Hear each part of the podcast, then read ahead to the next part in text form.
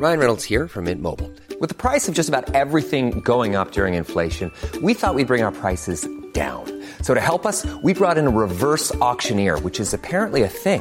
Mint Mobile unlimited premium wireless. Ready to get 30, 30, bit to get 30, bit to get 20, 20, 20, bit to get 20, 20, bit to get 15, 15, 15, 15 just 15 bucks a month. So, Give it a try at mintmobile.com slash switch. $45 upfront for three months plus taxes and fees. Promo for new customers for limited time. Unlimited more than 40 gigabytes per month. Slows. Full terms at mintmobile.com.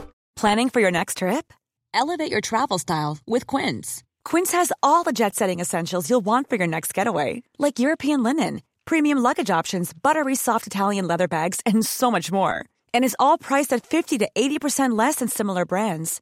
Plus, Quince only works with factories that use safe and ethical manufacturing practices. Pack your bags with high-quality essentials you'll be wearing for vacations to come with Quince. Go to quince.com slash pack for free shipping and 365-day returns. Hello, everybody, and welcome back to the Two Norries podcast. As always, I'm joined by my good friend Timmy. Timmy Long, and this week we have a very special guest again, uh, Nicole Ryan. Um, Nicole has a great story about, um, I suppose, it starts negative in terms of she her brother died um, through drug use, but she's become an activist after that and used, um, I suppose, the energy from that, that negative energy, to do so much positive afterwards. So um, I hope you enjoy it. I'm looking forward to you. I'll introduce Nicole. Hi, Nicole. Hi guys, lovely to be here today. Thanks for coming up to Churchfield to meet us. No problem. Um, it's a lovely area. I've been kind of around here before. I went to college and I went to St Mary's there every now and then. So I'm not very familiar with the area, but I've been through it. Yeah, they do the addiction studies course over in the Yeah. orthopedic hospital. Yeah. Uh, I met a few people over there. I walk my dogs over there, and uh, me and Timmy used to do community service over there as well. Yeah. they're, they're a good few years ago, aren't yeah, yeah. So look, before we get into, I suppose what you're doing now, we always like to start with um, who you were, where you come from, and maybe your early life. Or I suppose, yeah, I'm Nicole Ryan, obviously. I'm from Millstreet, so it's in North Cork, small rural town. Everybody knows everybody. Everybody's knows everybody's business. You know, you can't fart sideways and they'll know. Um, and growing up now, I was very quiet. I was very intelligent, very lazy, but I didn't, you know, public speak. I didn't do any of that. Like, I had dreams of becoming an engineer. So I wanted, I remember in school, in secondary school, I went in my leaving cert year, I was 17th time, and you know the way you have to pick subjects you have to pick against, and mm. they were all shite really. But I had to pick business, I had to do business, and two days in, I was like, nah, I want to do engineering. So I remember going up to my principal, and I was like, oh, can I just switch over to engineering? Now, I hadn't done engineering in my life. And he was like, you, like a man couldn't do it, not a mind you, and you are a woman. oh my god, I know. Yeah. And from that moment on, I was set in my ways. so off I went and I was to Ringaskiddy. I went and studied marine and plant engineering. I was the only girl there, and it was it was so tough from the start. Like everything was like against me, you know. And I didn't look like your typical female engineer, which is a bit tomboyish, you mm. know. I had the personality, but I didn't have the face to match. So the lads just thought I was there for a good time. Like um, I wasn't. It was really difficult. I got through it. Went to sea in 2015. So I was working for Irish Ferries, and this time I was thrown in with a load of men. Like this was different. This wasn't the lads. Like so, I was in there with them. They hated me. My God, did they hate me? Every day I come into the engine room, I come down, and they'll turn around to me and they'd be like, "Why are you here?" Like the lads, like they'd be like, "Why are you here?" This is this is not a job for women. Your your job is to go home and mind children.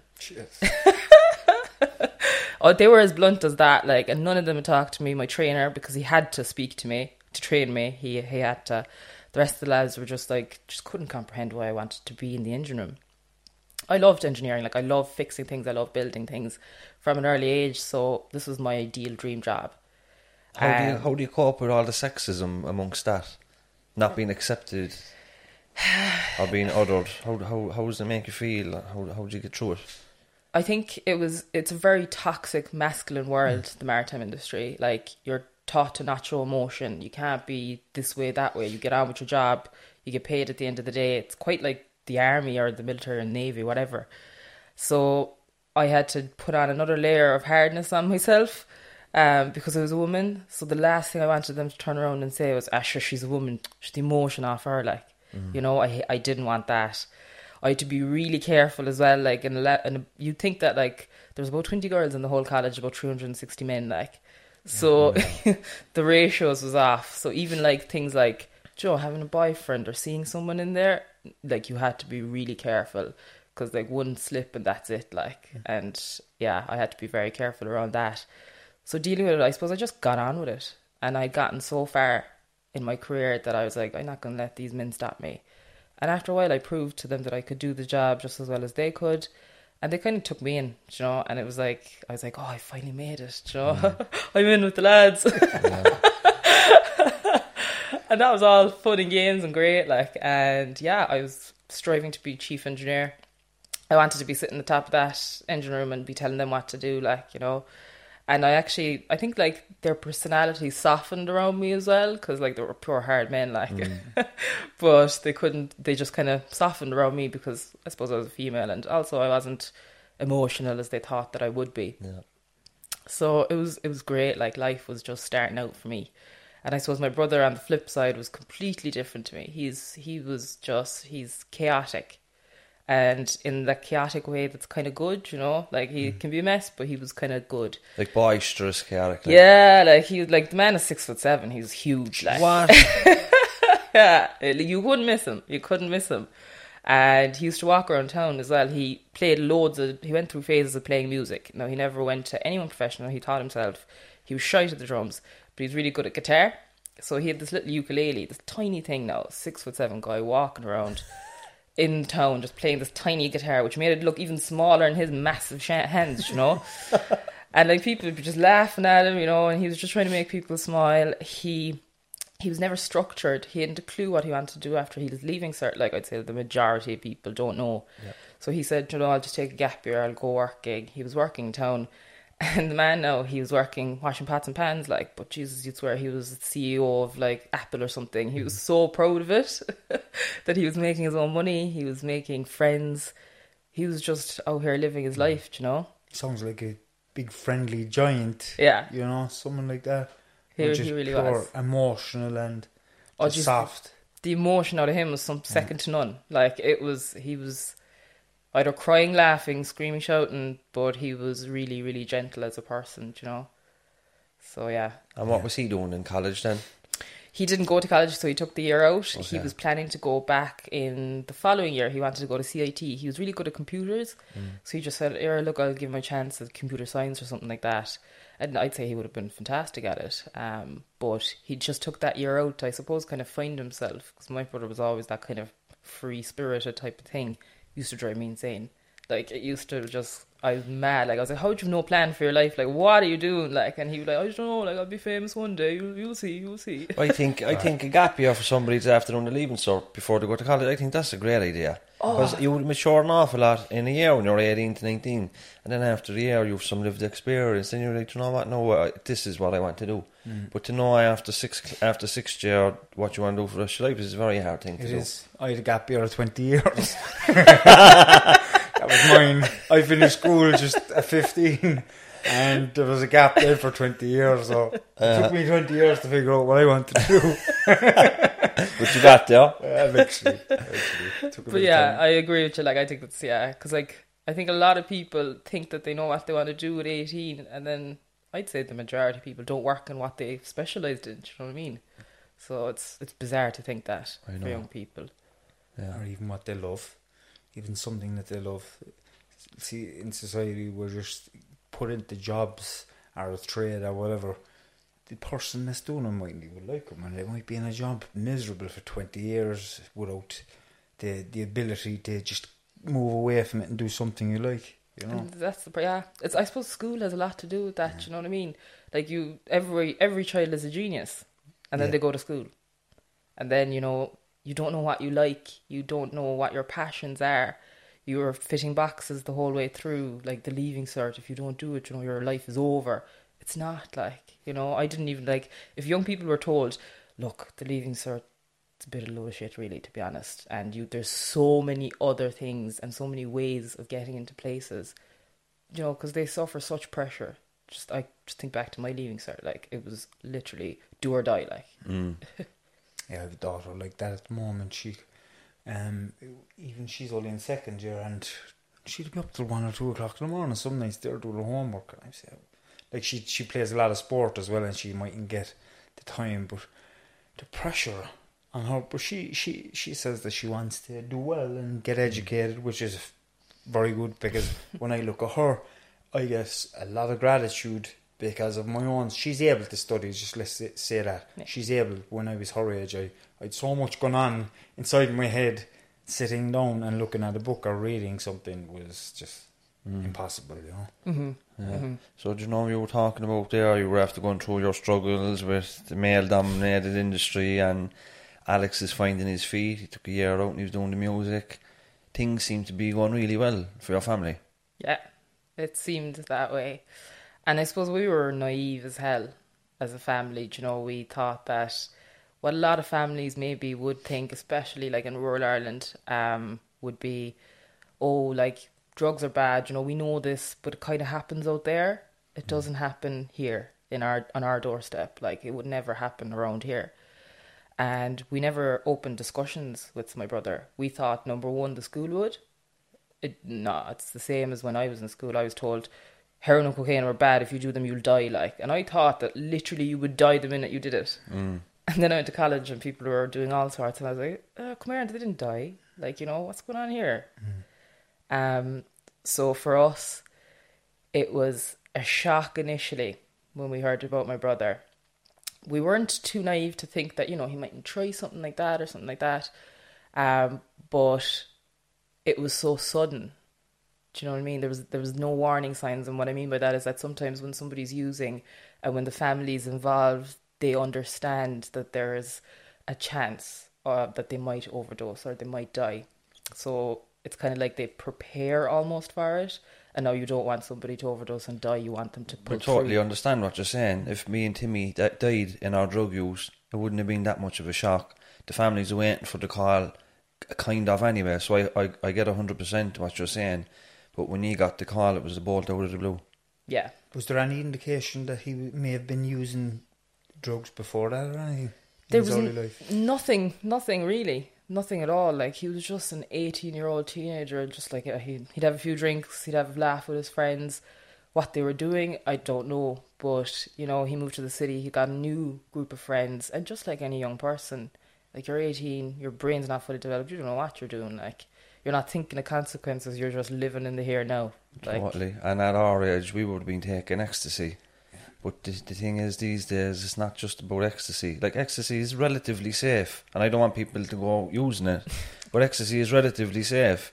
But you've other drugs now, like head shop drugs, that Yeah. you don't know what. There's no precedent for them. And we don't know what's in them.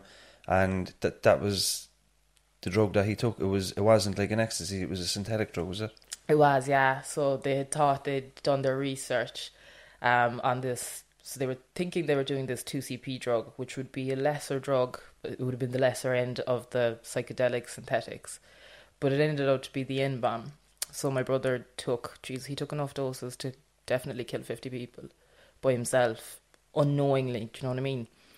And I think about it all the time because how many young people go tonight now and will do whatever? Just Not knowing what they're taking. really. Exactly.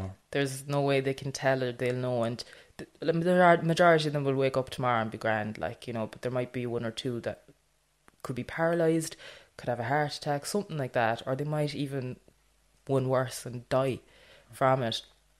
So, yeah, he, he had taken it and then he was found up in Greenmount. He was in the middle of the floor, he was clutching to his chest, he'd suffered a cardiac arrest, he'd suffered a heart attack and the paramedics it took them 10 minutes to resuscitate him. So as he was being brought to CUH his organs were failing so they had to put him in a coma. And then that morning as this was going on I was sailing back from France. We were just pulling into Rosslare Harbour and I was just getting ready for the day you know just having a cup of coffee looking out at port and my mum rang me.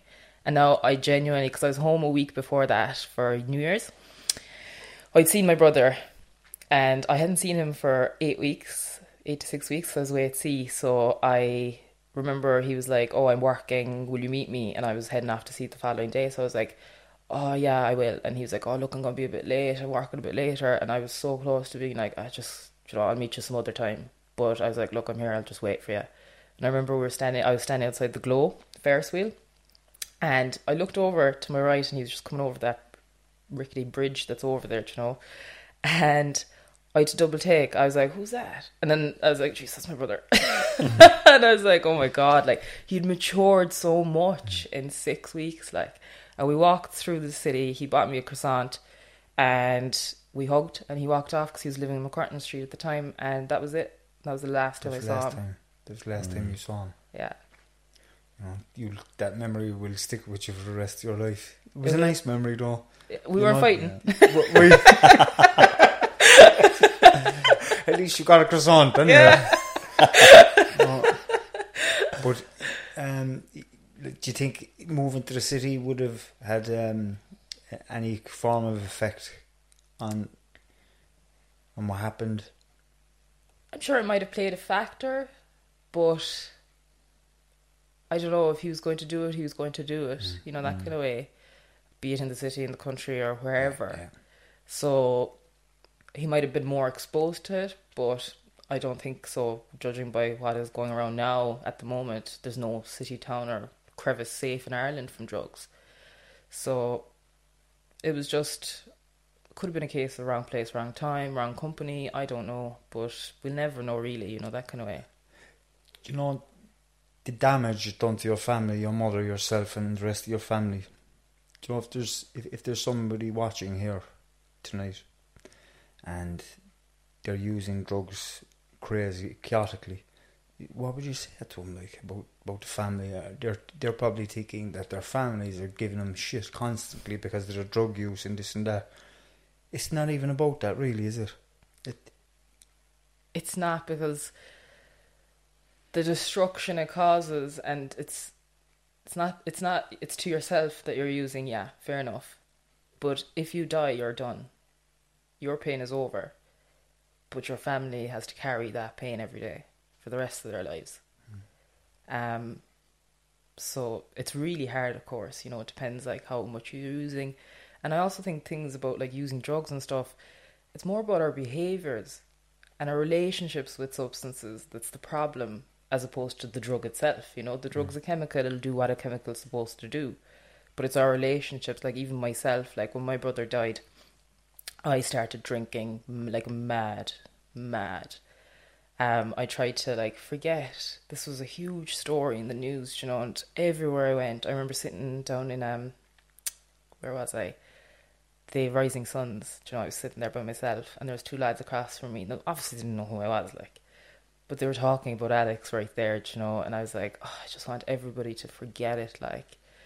But I started drinking then, and I was trying to drink to forget, but it wasn't working anymore and it started to become problematic. My feelings, everything had started to come out in panic attacks, all these awful, like I'd just be a mess, like. And I kind of went to a place where I was like, look, I have to do something. If I don't stop, I'll join my brother fairly soon. So I made that decision then afterwards, but it wasn't easy, you know what I mean? And even like in the last year, I've given up drinking since January, but again, with all the pressures going on, I started to find myself slipping into that problematic use again. You know, I was cancelling things because I was just hungover. I mm. couldn't deal. I couldn't deal with it, and I was like, this needs to stop. Yeah, like uh, you were talking there about the alcohol use and the panic, very normal response to a traumatic event that you experienced. Very normal. Um, I think the I remember when that happened. I remember when your brother died. It was like one of them. Mo- it was a big moment in Cork, you know, Yeah. because it wasn't like, um, as I said, no somebody like myself or Timmy that was in addiction that died. There's an air of inevitability about that. It's not so shocking. It happens all the time. But when it's a young person that takes a synthetic drug at a house party, that that comes from maybe not a disadvantaged area, um, that's I suppose that's more shocking. Um, and I remember when that happened, um, and there was a a moral panic then around drug use and drugs. But I think you make good points in terms of it's not like a, a drug is a chemical and it'll do what a chemical is supposed to do, but it's our relationship with it. And I always say, I never in my life had a drug problem. My problem was not drugs. My problem was managing my emotions, coping with life, drug free. That was it. Because I worked in homeless services and I was surrounded by drugs. I was never once tempted. Handing out medication, Valium, giving people syringes, you know, safe, safe injecting, um, and all that. Never was I tempted. Seeing people smoking heroin and tinfoil, all these things that I done, was never tempted. Why? Because my relationship to the substance had changed, you know, and it's an important point. You know what I mean? And I think that the I suppose the old ways of giving drug education of if you take this you're going to die if you take that you're going to die when a young person takes it and they don't die then they're disre- going to disregard everything else they've been told so I think it's about making young people informed you know what I mean and giving them the education around it like this is the harms of this drug and this is the harms of this drug and you're more likely to end up in addiction if you do this, or if you use this drug, you might not die, but your quality of life won't be great either. Yeah. And these are the kind of conversations we need to have with our young people. Yeah, we need to be honest about it because, like, I just I just remember it's the whole relationship thing now. Like, I'd be very like you, James. Now, like, I just remember being told that oh, you'll die if you use drugs, you'll die. I went to college. I my all my friends were lads. Like, we were in a group, and for three years, I didn't use anything. And I watched the use, and I was here spending 100 euros every night, getting absolutely pissed, dying for two days, and they were grand. I was like, why are they grand? What is going on? Like, what is what is so special about this? And that was actually, in turn, a classic example of lying and telling people, don't do it, you'll die. I saw that they didn't die. So then I was like, oh, sure, let me try something. Let me try a bit. And I did. And now, the fact of the matter is, it was a hell of a lot of fun. Yeah. It really was. But I came to a point where I was like, nah, this isn't the life for me. And I just mm. stopped. Like, I just, that was it. I cut the relationship. But I still see some of the lads now, and they're beyond, they're gone beyond that point. There's, you know, their lives have been just ruined by it. And some haven't. Some are mm. able to stop. But again, it's that relationship. Like, it's my relationship with cigarettes. I smoke, like, smoking back when I was 15 when everybody said, don't, don't do it, like, and I did it. And sure, 10 years later, I was still smoking fags. Horrible. But when I had a coffee, I'd smoke a fag. And that was the link that I made mentally in my brain. And that was the relationship I had. So when I gave up cigarettes, I don't drink coffee anymore because it was a link Yeah. for me, you know? That makes sense. With, that makes sense with uh, another drug there, cocaine. A lot of people when they're when they're drinking, they'll only get a bag of cocaine then. You know, so um, it's, it's it's quite similar, but, but towards the end, the addiction can become so strong you don't need drink anymore. Exactly. and you're actually taking it going to work, you're taking it everywhere, you need it constantly then, and that's when the damage it causes real mental health uh, problems and issues with yourself. Like, for, for instance, towards the end of my own uh, addiction, I was so paranoid I had to walk around with a hood and I'd peep out the windows before I left the house. That's they are the consequences to uh, addiction, uh, um, to serious drugs. Where heroin is a lot different. No, I've never used heroin, um, but um, from what I've seen from my own family members using heroin, it was they, they were more much more kind of relaxed and and chilled out on the use of it, but um, their kind of dignity and their self respect Yeah. went a lot quicker. Towards the end, my arm was gone as well. I couldn't even have a conversation with someone. I couldn't. I couldn't put a sentence together because, um, it just destroyed me. You know, because I was at it so it was just erratic. My my behavior around it was chaotic, and it wasn't that I was using cocaine every day.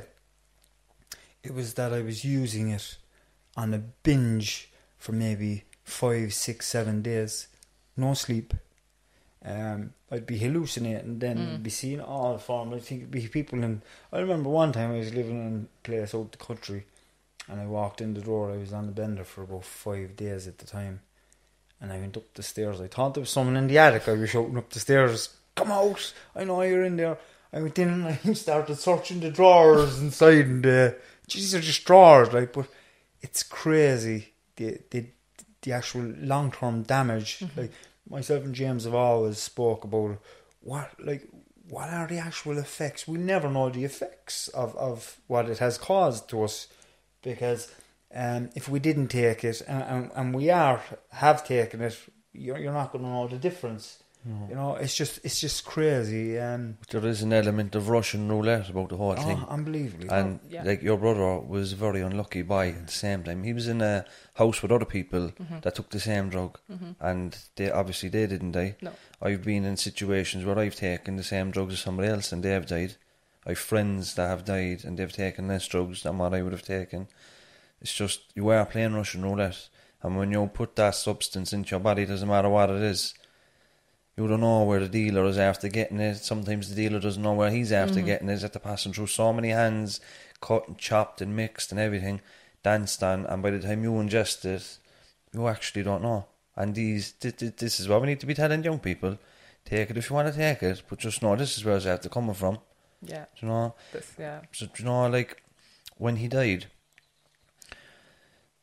you got caught up with anxiety and the drinking and all that. How did you manage to pull yourself out of it? Do you know, I always question that myself.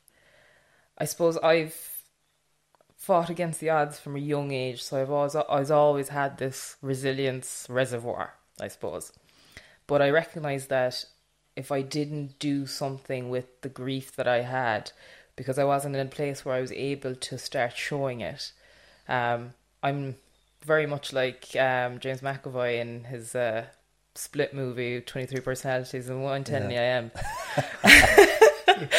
am. um, like, because like I often like meet people, like I've met people in my course and stuff like that, and I remember actually one of them, Susan Walsh, you know her? I You know her? Susan, yeah. she's a neighbour of ours. yeah. So Susan, when she first met, she's the same course as me. She's you know? mad. She is, and she was saying like she's like, I thought you were right stuck up. I thought you thought you were better than everybody else. Is the way you walk, you carried yourself, and you walked in there looking like that, like. And I was like, Susan, and we're the best of friends now, like Yeah. you know. And she, I was like, not at all. It was actually, I suppose, a defense mechanism. Whereas on the inside, now I thought I was less than everybody in the room. Like I had no self confidence internally. But to compensate for that, I would look on the outside as mm. if I was the most confident person in the world. You know, it was a facade. So I think I got to the point where I literally, there was nothing else to lose for me. I had lost my whole future. I hate everything. All my dreams, hopes died with Alex at the time. And I remember saying, because I did his eulogy um, for his funeral, and then people after were like, "Geez, you're great at speaking. You should speak properly. You know, you should speak. You should tell his story." And I was like, "Nah, it's stupid. Like, who's gonna want to know?" And I fought myself for a solid week on this. I was like, "Yeah." And then you know that that old critic come in, "Yeah, who you? Like, you don't know nothing about nothing. You can't do this." And I said it to my friend, and I goes, "Look, what you think if I did this? What you think about that?" Like, and she said to me, "Look, the worst that you that can happen to you is nothing. Like that's the worst possible case. You throw it out there, nothing happens. Because uh, and then she was right. You know, she, I had lost everything. The only way from here was either death or up. So it was a choice that I made. You know, and yeah, I went head first into it. Hadn't a clue. I thought I knew drugs. I knew nothing. Do you know what I mean? And it's ironic because it took my brother to die for me to understand the bigger picture. I had to find your purpose. Yeah. Even Exactly. You know, like a lot of people, it sounds to me it's your purpose, but something bad had to happen for you to actually find your purpose in life. Yeah. You know, and and that's one of so, some something that everybody longs to find is is that one thing that is purposeful in their life that they can actually enjoy doing and do it every day. Mm. You know. But it's about you, about taking the negative, like what myself and Timmy talk about as well. You know, we've had bad experiences and we've done bad things and a lot of negativity and a life full of negativity, negative emotions and all these things. But then when we come into recovery, it's like, how, how can we take all that negativity and do something with it? And we, you know, I had the same in our dialogue as you when I was going on the Tommy Tiernan show. And it took me a year to actually say yes because I said no the first time. Just looks, you look so cat, like. It's a, it's, look, it's, a, it's a facade. It's a facade, like you said. but it's like, who do you think you are? And even when we started this podcast, we're like, will people be like, You'll "Oh, always have the two that. boys? Who the fuck do they think they are? They're only, you oh, know, they were doing this that, and they think they're this and that. No, all that is going on.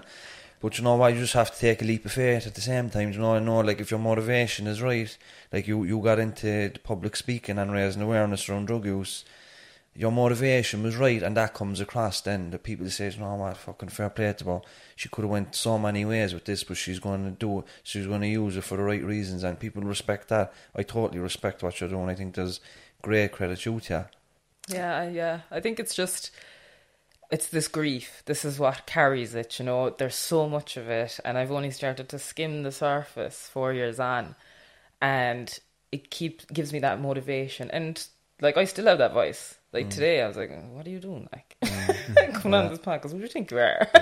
like, you know, you'll always have that and you'll always have people like I remember 2 years in, I think a year and a half in, someone, one of my friends said to me, we were in the pub, we were just, you know, things got a bit heated, and they turned around to me and they said, You're only getting famous off the back of your brother's death. Mm. And there came that voice, and it was like, You know, that's what people are thinking of you, and you know, that's what people think. And I lost my purpose for a second. That wasn't why I started this whole thing, you know. I was like, Look, if I can just help one person, that's all I want. And then I started you know, going down the spiral of like, oh God, is that what people are saying about me? They probably are. You know, maybe you should stop. Like, you're no expert. You're no this, that, the other. But sometimes, you know, you can't buy experience. Like, no matter what, you can't read about it. You can't. You can read about it. You can't study it. You experience personal experience is the strongest thing, you know. And yeah, it's a lot of my grief goes into this. It's a really weird way of keeping him alive, you know. And you have a charity in his name.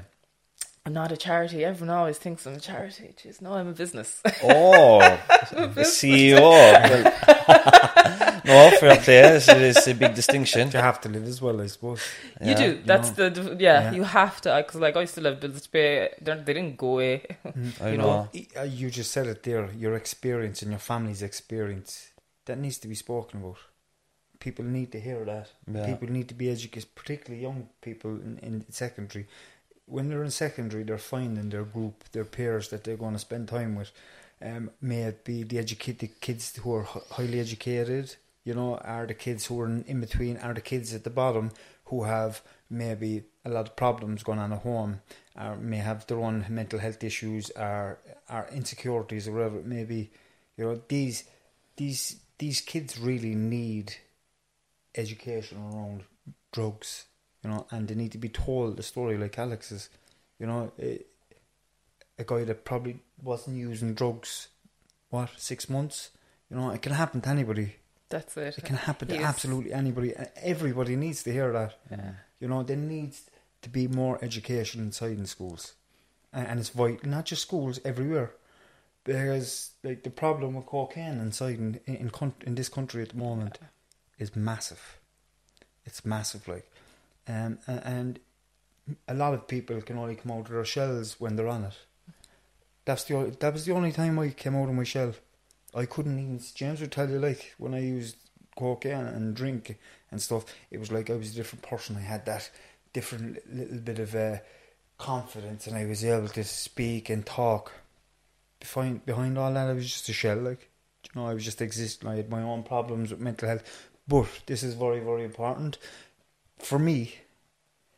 The drugs did save my life up to a certain point because they kept me out of my head in mm-hmm. terms of the thinking that would have went on if I wasn't using, you know, all my all, all the shit that went on in early childhood, all this the, the mental health issues. You're no good. You said it there a while ago. You you're not worthy, and all these these are all things that were in my mind all the time. But drugs came along, and I was able to talk to a girl at fifteen because I I was I was drinking and drugging it, you know, early, and I couldn't I couldn't. If you started talking to me when I was mm. young, I couldn't look at you in the face. Mm.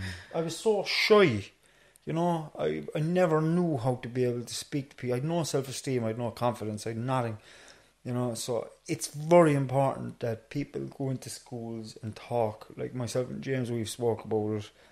When the opportunity comes, we will, we will make an effort in, in trying to get into schools and show people what is there. If no debt is there as well, but mm. we need to show them what is there if they go into that life. I think the that's you know like like Alex now was um, experimenting at the age of eighteen. So are we, and so do most eighteen year olds. Yeah. Let's be honest about it. If it's not alcohol, it's something else. But people do experiment at that age. It's uh, a normal enough thing to do.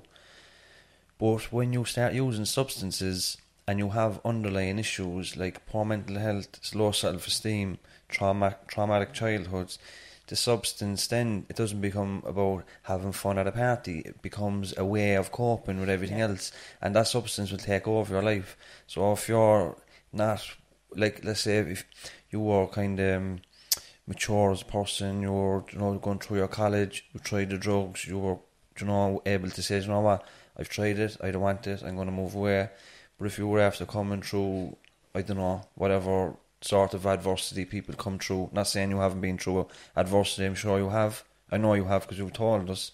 But some people that come through um, abuse or neglect, or if they've, like, like Timmy was talking about, he he low confidence, low self esteem, all of a sudden the drug is the compensation for all that. And the drug then becomes more important than the study, and you're more likely to walk away from the study than the drug. But thankfully, you were able to walk, do it the other way around. So that's important as well. I just want you to tell us a little bit about Alex's adventure, your company. Yeah, I suppose I started off with just workshops. You know, I just started off telling the story. And I wanted to educate young people about the drugs that are they're going to come across commonly in their circle. So, like things like ecstasy, MDMA, they're always going to come across that. Um, cannabis, that's always number one for them. Um, alcohol and benzodiazepines, big, huge prescription drugs. That's creeping up very, very fast on young people, especially. Um, so I tell them the story. I do the de- demonstration with them. Demonstration is really fun. So I bring out my drugs. Well, they're just powders, flour and stuff, and I line them out. And I ask them. I come up. I ask them from the audience, you know, to come up and cut out their dose of what they would take and think it would be safe to take. You know, gas crack. We all have laugh, and all of them always die because it's quite a lot what they take. You know, they always think it's that general line that we all see on TV or on TV shows or whatever. Yeah, Pulp Fiction job, just Yeah, just great. So then I, you know, showed them, you know, you might have had an overdose. You probably wouldn't. We'd be calling an ambulance. You know, anything can happen.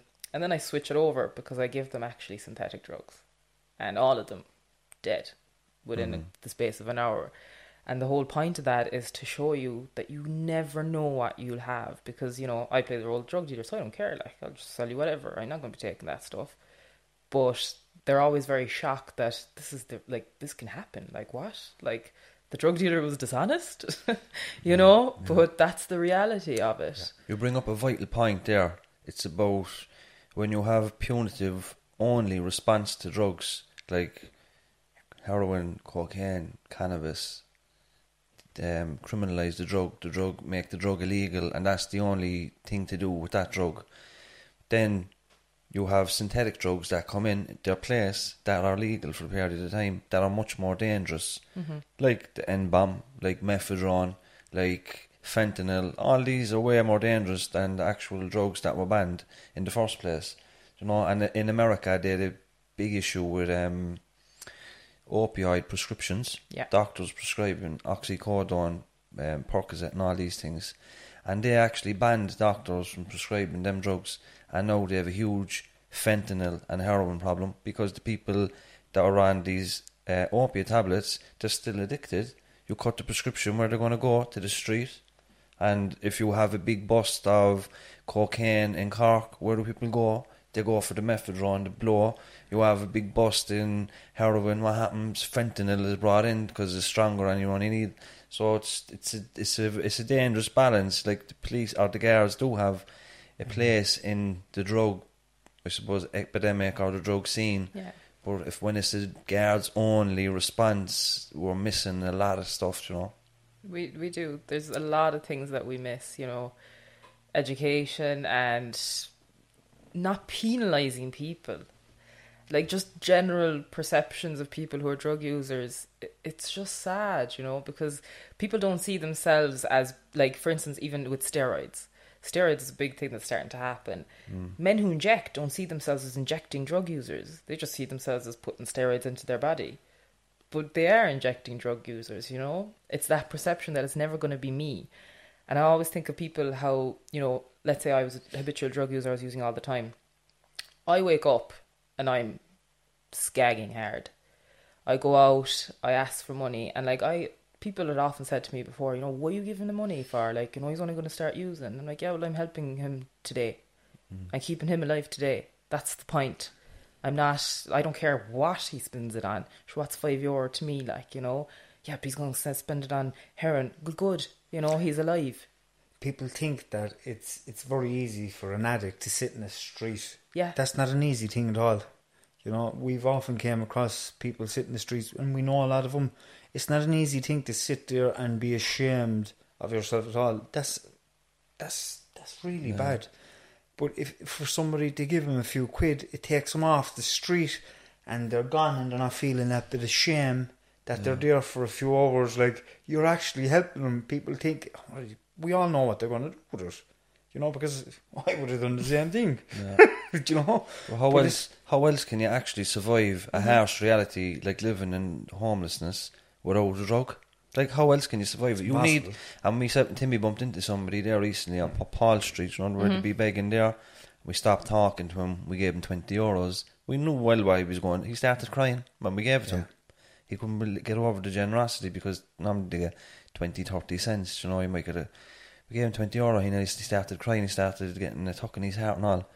And he got up and he walked away. We know for a fact he's gone scoring. And you know, you'll be thinking, was that the right thing to do? But you know what? If it gets him off the street for a few hours, do you know what I mean? If it makes his day a little bit easier, isn't that isn't that isn't that okay to give him the two or three euros or the couple of euros if you have it? You know? Mm. Exactly, because like you're not gonna, you know, save his life there and then. No. You're not gonna be like, oh, let me take you in there and save your life in the space of 24 hours and turn it around. Sh- You don't have the capacity to do that. But You you're, show, you're showing them that people are actually good, though. Yeah. What you're doing is giving that fella a little bit of hope because he's seeing that people aren't against him. There actually are people there that want to help him. And he actually started talking then afterwards that he was going to make an effort to try to get into treatment. You know, because behind that that young lad, there was there's a family. There could possibly be young kids or a partner. You know, there's and they all have their own separate story. Mm-hmm. You know, and separate heartache that's going on for them because they're looking at a loved one destroyed. You know, it's it's a really really sad thing, and one of the most important things for me to, to get across to people that do listen to our show is to show people that judging people that are really destroyed from from drugs and alcohol it doesn't help anything. You hmm. know, try to have a small bit of compassion from like because nobody actually does wake up in the morning and decide to go that they want to be homeless or they want to be strung out or they want to be inside in prison because they had to go away and rob a shop because they needed money for heroin or crack or whatever. You know, it's it's a problem that we have to deal with in society, and we have to look at ways that to, to deal with it. Other than courts, like, can you imagine? Can you imagine the guards come into that house when your brother and his friends are there? They were all arrested. Like, would you see them young people as criminals? They're not criminals. They're only young people. They're only eighteen. They're having a party. They're having fun. They're not criminals. But the letter of the law says they need to go to court and be convicted. That's a madness. What do you think about decriminalisation and that whole that whole policy of criminalising that that we have at the moment? I I think it doesn't work. It doesn't work because there's so many factors and such variance. Like it's not just black and white. Mm. You know, if I'm using and if I get caught with a tiny bit that I'm using to keep myself alive, I suddenly get put into jail and okay, I'm in jail.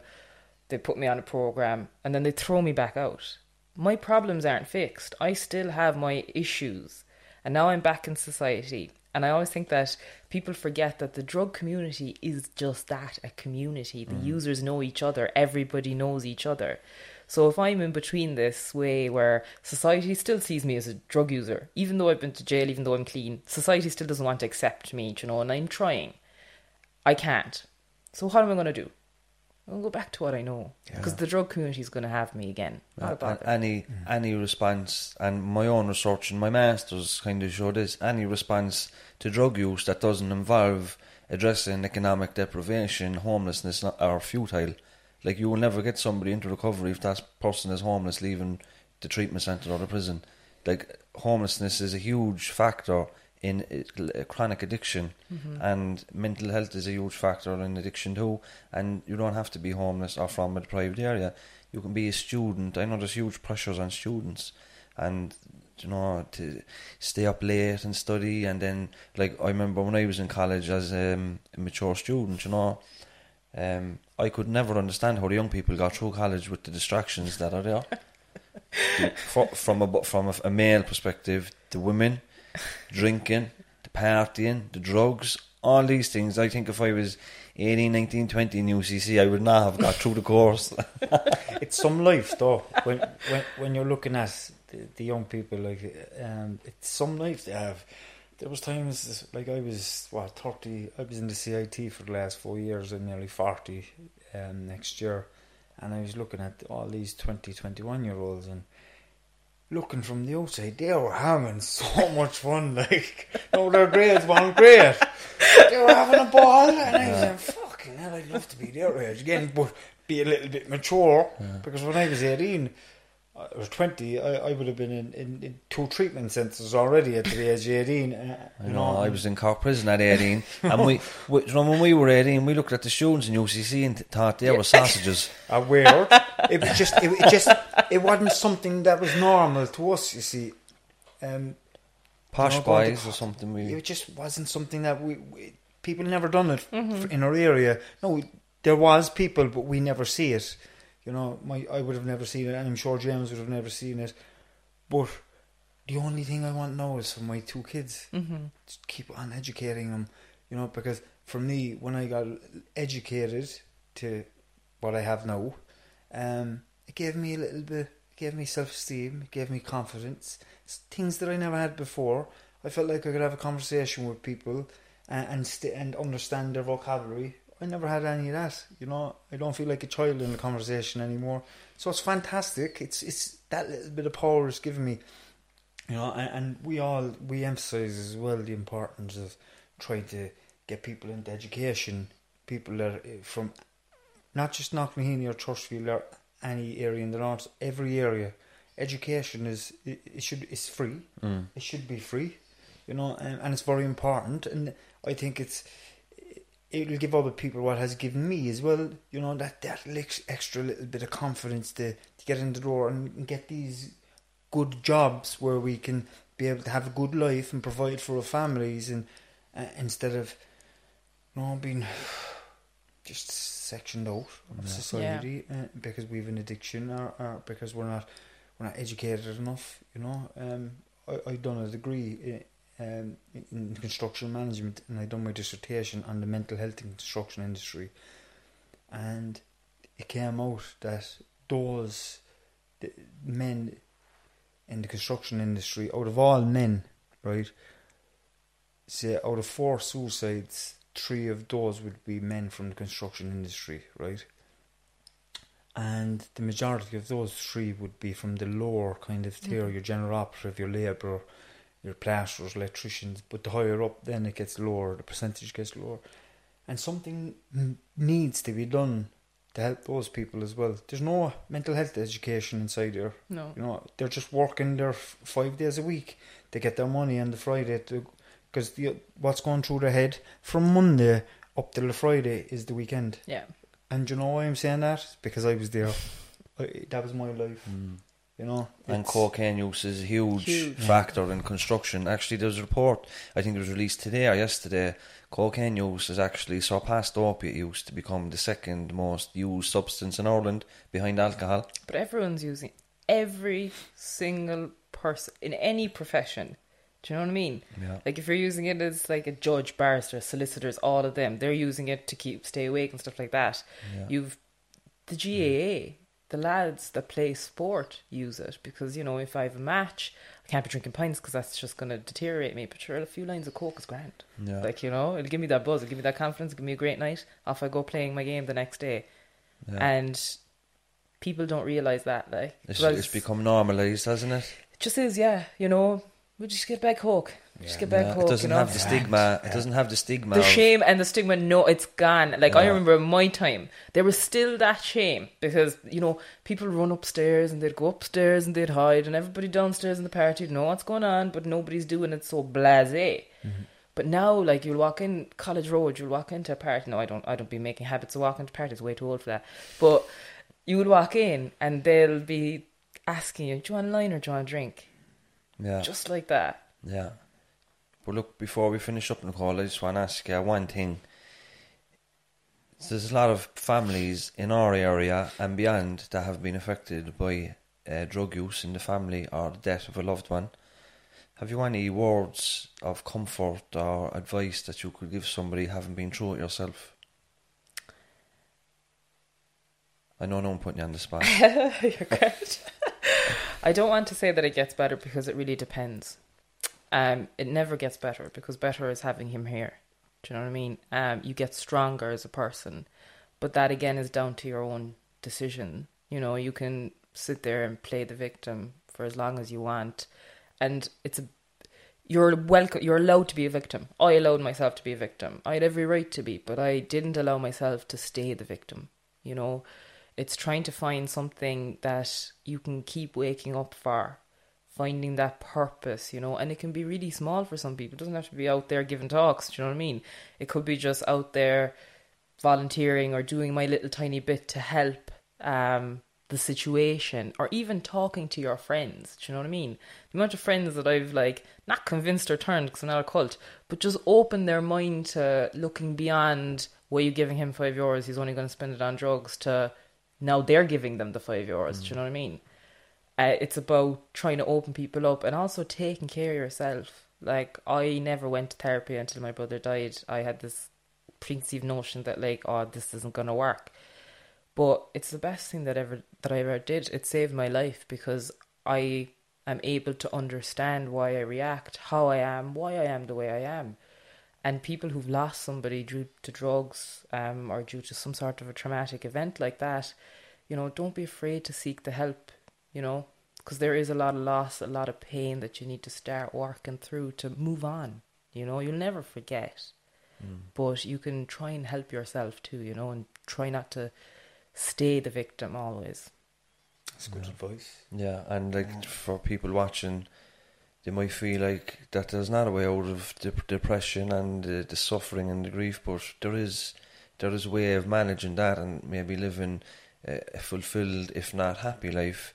You can get some quality of life back. Um, just not allowing yourself to be brought into the depths of it for the rest of your life. You know, as Yeah. you said, you'll never you'll never have them back, and it's just about doing what you can today. Um, and look, it's not an easy thing to do. What if people want to contact you? How can? Oh yeah, they can go on the website, which is alexadventure.ie, Facebook, Instagram, the whole lot. I'm there, um, and just reach out to me because I'm always up for a cup of tea, a cup of chat, like with anybody. Do you know what I mean? Because a lot of people have given me their time, so I always give my time back. Yeah, brilliant. Well, thanks for coming to Churchfield, Thank Thanks. you. and um, I'm, we'd love to have you on again sometime. oh, not not a bother. We, we, we could have went longer, but uh, our producer there's giving me the eyes. So thanks a million. And look, thanks to everybody that's watching. Um, we'll see you all next week. Any final words, Tim? Um, no, and just for for anybody that is watching, um, and they're in the group of addiction, and their families are giving them shit basically over what's going on. They have to try to understand that their families are really worried, you know, because this lady here, she lost her brother to it, um, and she knows exactly what happens to family members, you know, the pain and suffering that they go through, you know, when a loved one is gone. So this might help you, you know, just to see what has happened here, you know, um, and just make that first step and try to get a bit of help and look for it. You know, it is there, and I always always say it. The help is there. You just have to ask for it and and think that you're no different to anybody else. You can get this just as easy Yeah. as James got it, myself got it, and everybody else out there. So if that's that's what it really, Yeah. you know. See you next week. Thank you. Good luck.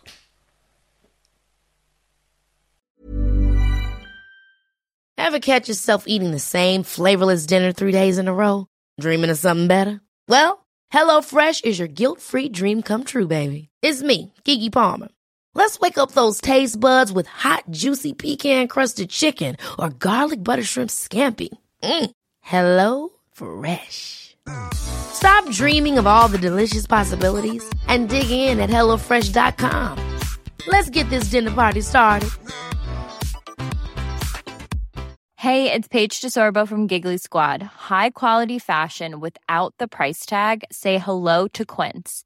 I'm snagging high-end essentials like cozy cashmere sweaters, sleek leather jackets, fine jewelry, and so much more. With Quince being 50 to 80% less than similar brands. And they partner with factories that prioritize safe, ethical, and responsible manufacturing. I love that. Luxury quality within reach. Go to quince.com slash style to get free shipping and 365 day returns on your next order. Quince.com slash style.